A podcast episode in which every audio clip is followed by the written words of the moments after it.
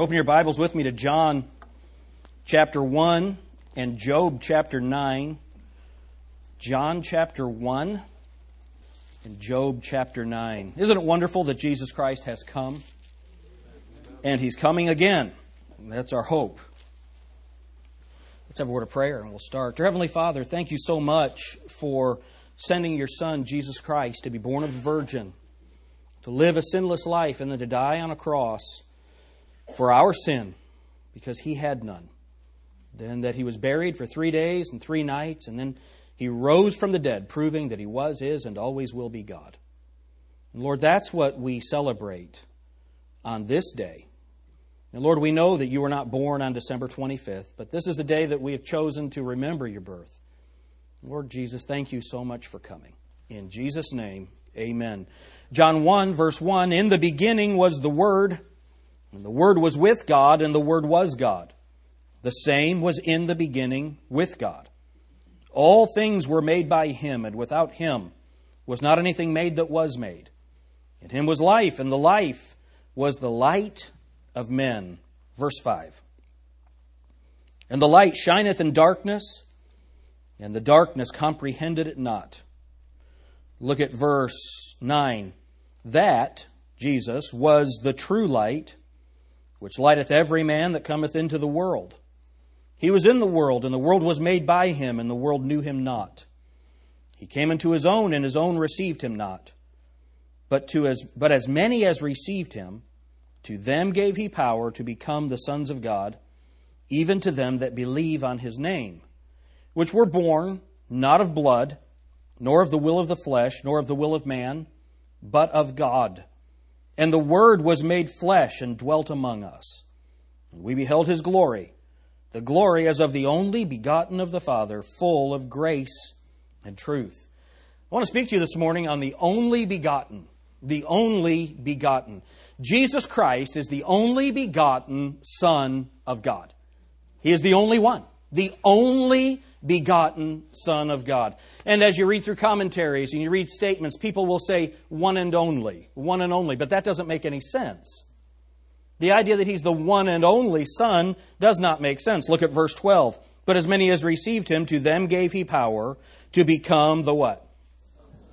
So if everybody who believes on the Lord Jesus Christ can become a son of God, then Jesus Christ is not the one and only Son of God.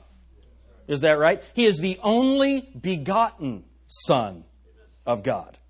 And that is such an important part of what we celebrate at Christmas time. So, what I want to do is, I want to go through several passages and talk about this concept of Jesus Christ being the only begotten. So, look at verse 14 again.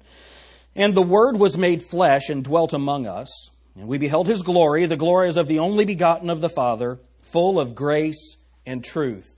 So here we have the only begotten in verse 14 is talking about when Jesus Christ became a man. And look at the way it says it.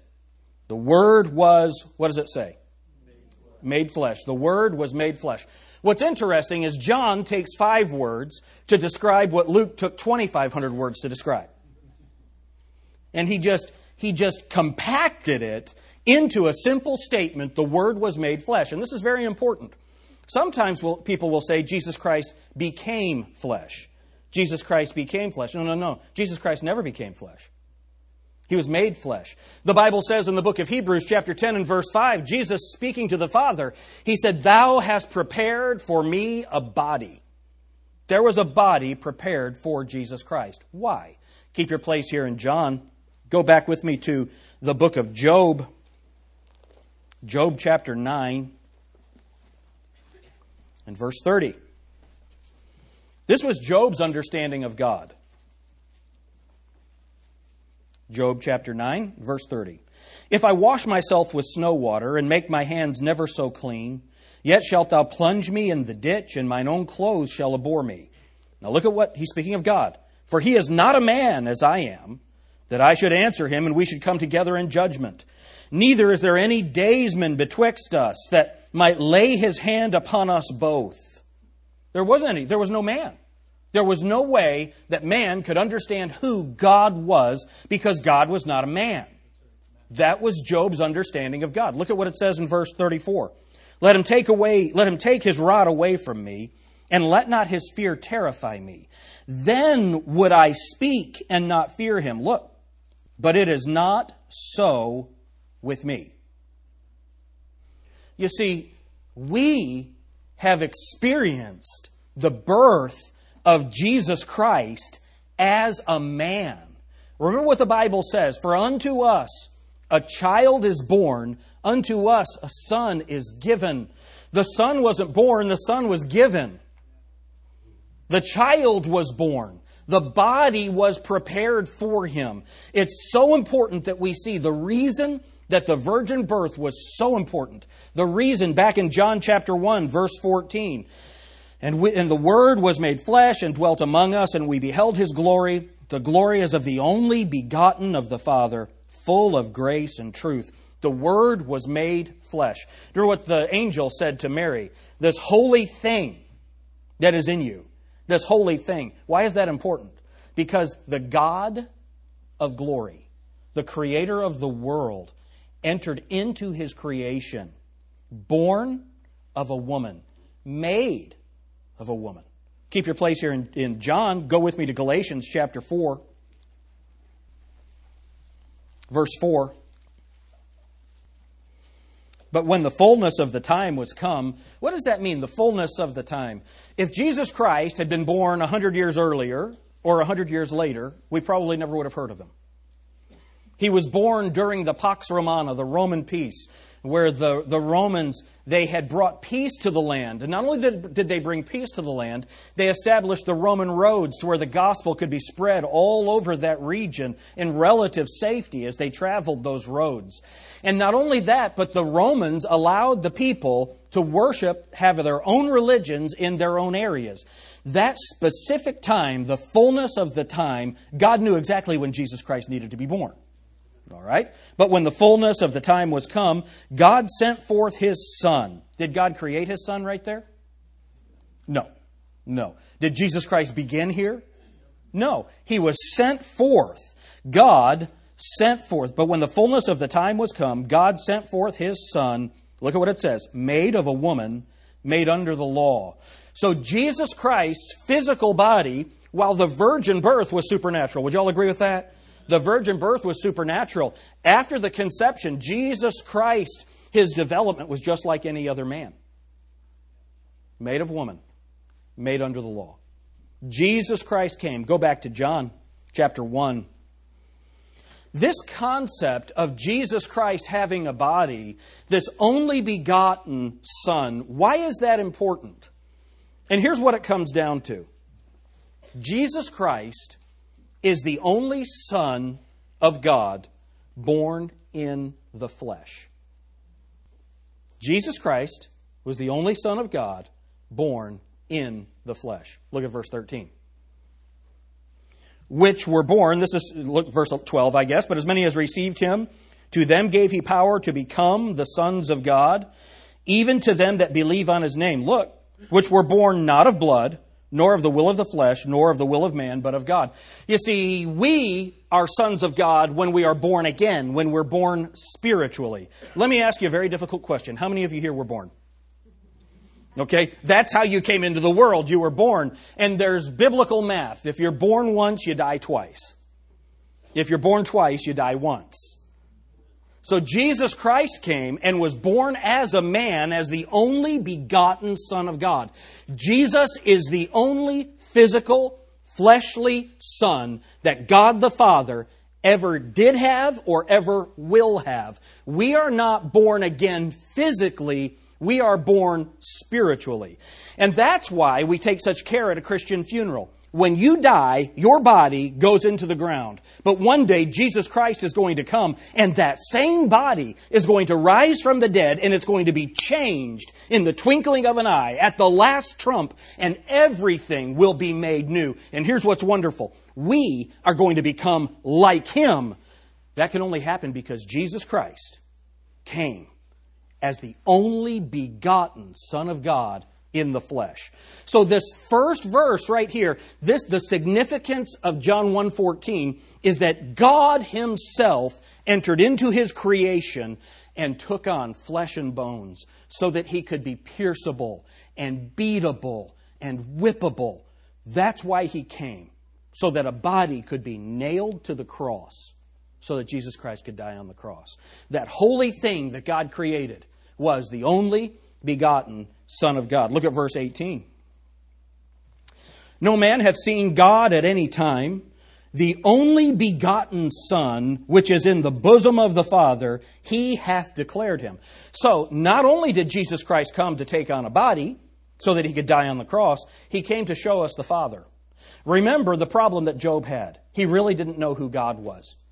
He was able to understand as much as God had revealed at that point. But remember what the Bible says in Hebrews God, who at sundry times and in divers manners spake in time past unto the fathers by the prophets, hath in these last days spoken unto us by his Son. Isn't that awesome? The Bible talks about him being the express image of his person. Jesus Christ reflected the Father. Remember, the disciples said, Show us the Father. And he said, Have I been with you so long, and still you don't know? If you've seen me, you have seen the Father. Jesus Christ came to declare the Father in a way that no other person could ever do it. Why? Because he was God. He was God who took on flesh and bones. Verse 18 again No man hath seen God at any time the only begotten Son, which is in the bosom of the Father, he hath declared him. Here's what's so wonderful about it Jesus Christ is omnipresent. Jesus Christ can be with them and in the bosom of the Father at the same time. There's no angel that's omnipresent. Satan is not omnipresent. There's no demon that's omnipresent. No one is omnipresent. There's no man that's omnipresent. It's only the Son of God, God the Father, God the Son, God the Holy Spirit. They're omnipresent. Isn't it wonderful? That's the God that we worship. And by omnipresent, I mean they can be everywhere at once. And here's the cool thing about that. If I were in more place than one, that would diminish me. All right? I'd say I'm not half the man I used to be, right? Because half different places. God the Father, God the Son, God the Holy Spirit can be in different places without any diminishing of their character, their nature, their power, their authority. That's our God. That's the God that we worship. Jesus Christ was able to be in the bosom of the Father and here on earth, dying on the cross at the same time. It's an amazing thing. So, not only the only begotten Son, He came to take on flesh and bones, He also came to show us the Father. How does that work? The Bible says, and we beheld His glory, the glory as of the only begotten of the Father, full of grace and truth. Now, go back to John 17. John 17. The words of the Bible are so precise. It really is a beautiful thing. Remember what it says We beheld his glory, the glory as of, as of the only begotten of the Father. Why? Because that's all the glory that we could handle. Look at what the Bible says in John 17. Jesus Christ is getting ready to go to the cross. And he said, I have, verse 4, I have glorified thee on the earth. I have finished the work which thou gavest me to do. And now, O Father, glorify thou me with thine own self, with the glory which I had with thee before the world was. Jesus Christ is the glory of God. Who being the brightness, Hebrews chapter 1, who being the brightness of his glory and the express image of his person, and upholding all things by the word of his power. That's the way the Bible describes Jesus Christ. What I love, go back to John chapter 1. John chapter 1. Remember what it said in verse 4. In him was life, and the life was the light of men. And the light shineth in darkness, and the darkness comprehended it not. Doesn't that take you all the way back to the creation? In the beginning, God created the heavens and the earth. And the earth was without form and void, and darkness was upon the face of the deep. And the Spirit moved on the face of the waters. And God said, Let there be light. And glorious light entered into the creation that came from God Himself, into the darkness of this fallen world. When Jesus Christ came, He brought the light of the glory of God in his person, but we couldn't see it all. We couldn't see it all. And then Jesus Christ died. He rose from the dead. He ascended to the Father. And where is that light right now? Where is it? 2 Corinthians chapter 4.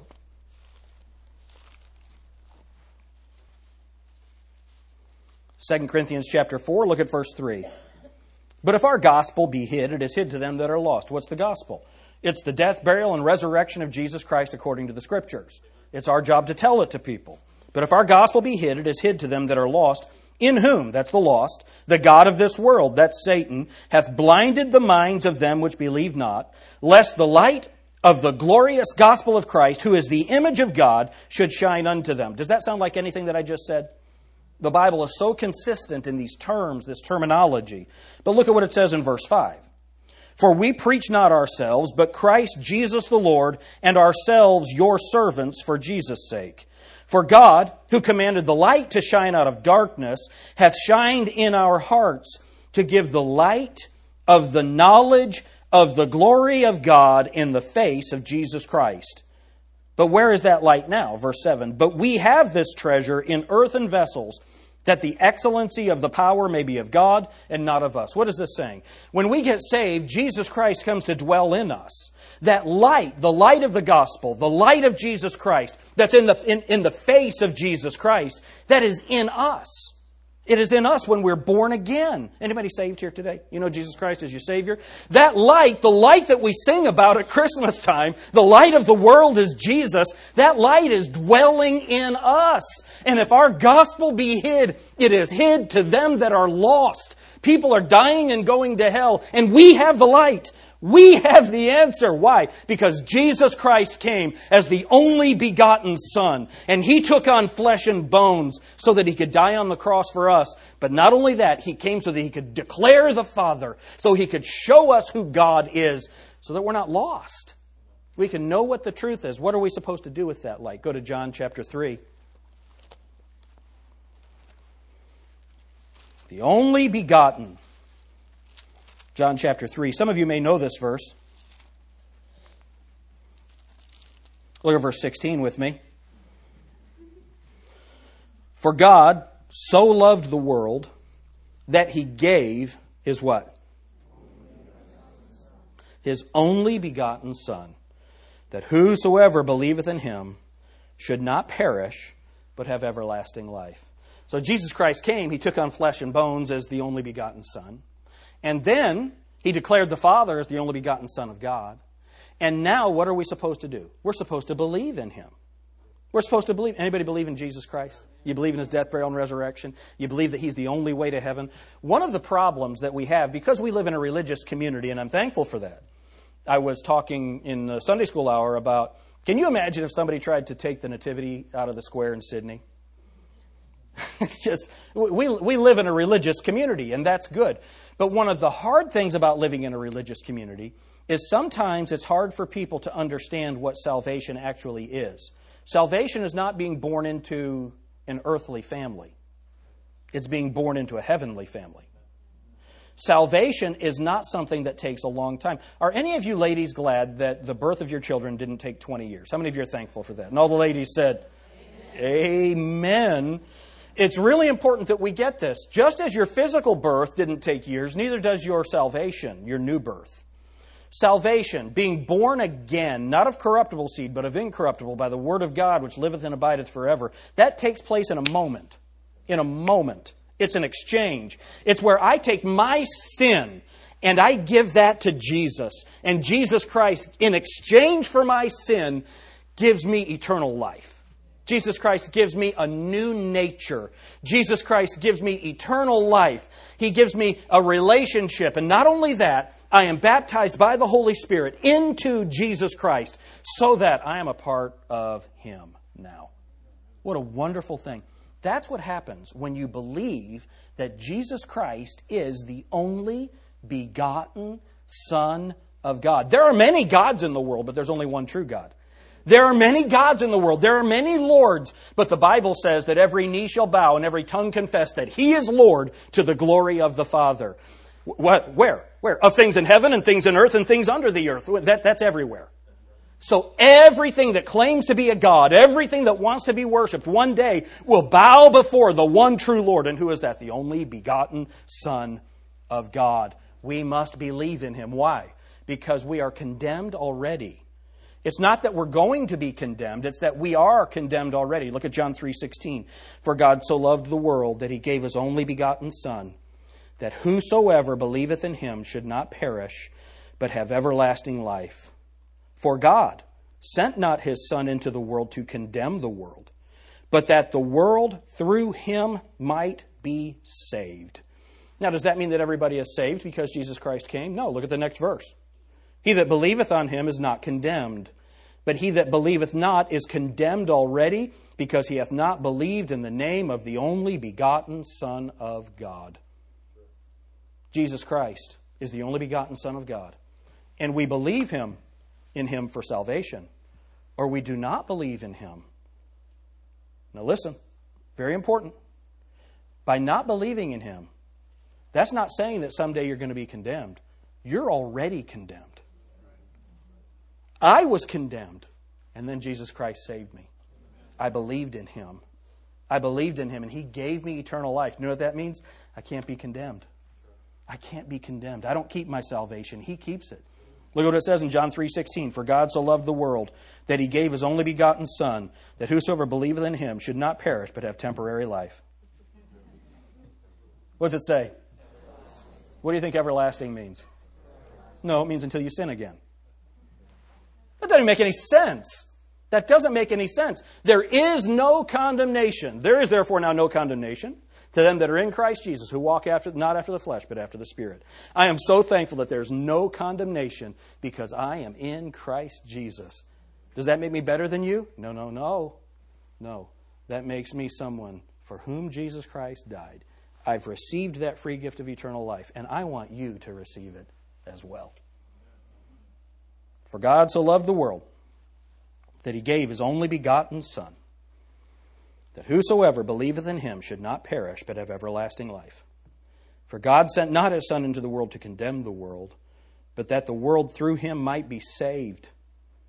He that believeth on him is not condemned, but he that believeth not is condemned already, because he hath not believed in the name of the only begotten Son of God. And this is the condemnation that light is come into the world, and men loved darkness rather than light because their deeds were evil. You know, there are people who have heard the truth all of their lives, and they reject Jesus Christ. Do you know why? They don't want anyone to tell them what to do. Why? Because their deeds are evil. I want to think this way. I want to behave this way. I don't want anyone to tell me what to do. And you know what? Jesus Christ will let you do that. I heard an old preacher say a long time ago God greases the skids in the way you are going. If you want to believe Him, He'll help you. If you want to reject Him, He'll help you. You see, heaven and hell are corresponding opposites. Heaven is wonderful because God is there, hell is awful because God's not there. And those of you who are rejecting the Lord Jesus Christ because your deeds are evil, you're wicked, you're a pagan, you're evil, and you want to remain evil. You want to reject the righteousness of Jesus Christ. God will let you. And what you will have in eternity is exactly what you want a complete absence of righteousness and good. And all that's there is evil and destruction because all every good and perfect gift is from above, from the Father of lights, in whom is no darkness nor shadow of turning.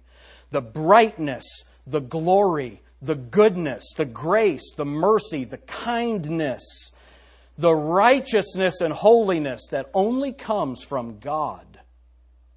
You can have that. Or you can have what you want, and that's darkness.